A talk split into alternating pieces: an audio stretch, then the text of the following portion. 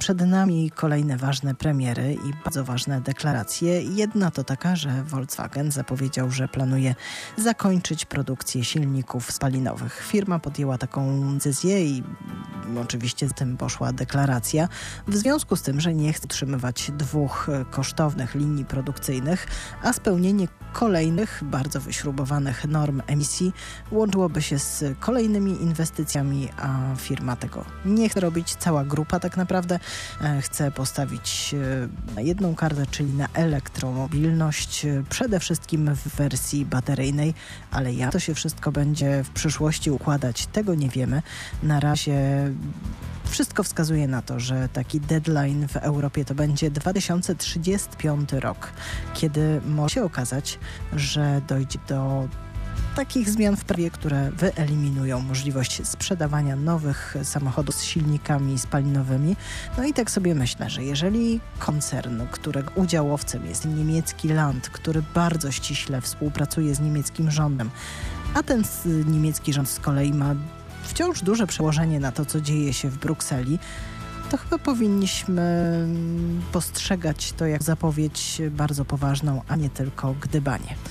Chciałam się też z Państwem podzielić moimi przygodami z ostatniego tygodnia, kiedy to przejechałam w trybie tylko i wyłącznie miejskim 370 km samochodem, który się nazywa Cupra Leon w wersji plug-in hybrid. No i zużyłam na to wszystko 1,6 litra benzyny na każde 100 km i 15,8 kWh na każde 100 km.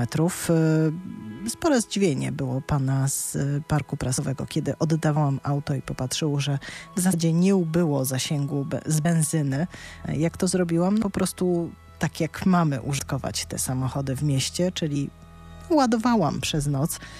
To zajmuje niewiele czasu, bo bateria nie jest jakaś ogromna. 5,5 do 6 godzin ze zwykłego gniazdka wystarczyło mi na to, żeby jeździć po mieście tylko i wyłącznie w zasadzie codziennie w wersji elektrycznej. Pokonywałam ponad 50 km dziennie i prawie 50 km to był ten zasięg elektryczny, który uzyskiwałam w ciepłe dni z klimatyzacją. No i ze świateł też mi się nieraz udało ruszyć jako pierwszej, więc nie jeździłam tylko i wyłącznie, jakbym woziła panią Daisy, aczkolwiek zawsze zgodnie z przepisami. No ale to dynamiczne ruszenie zawsze sporo energii kosztuje.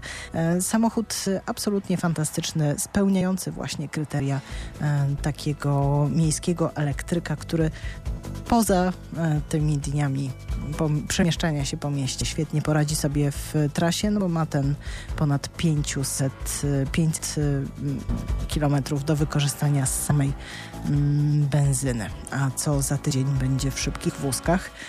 Będzie relacja z otwarcia nowego Centrum Elektromobilności. Jadę tam jutro. Będzie premiera Hyundai'a, a tak naprawdę Ajonika. No i usłyszę się z Państwem też jutro w południu z Animuszem. Będzie bardzo kulturalnie i będzie bardzo energetycznie. Będziemy mieć gościa, który do tej pory nie kojarzył się jakoś specjalnie z odnawialną energetyką, a o tym właśnie opowie Agata Rzędowska, elektromobilna. Agata była z Państwem w telegraficznym skrócie. Dziękuję Natalii Róży Charkielicz za realizację i do usłyszenia jutro.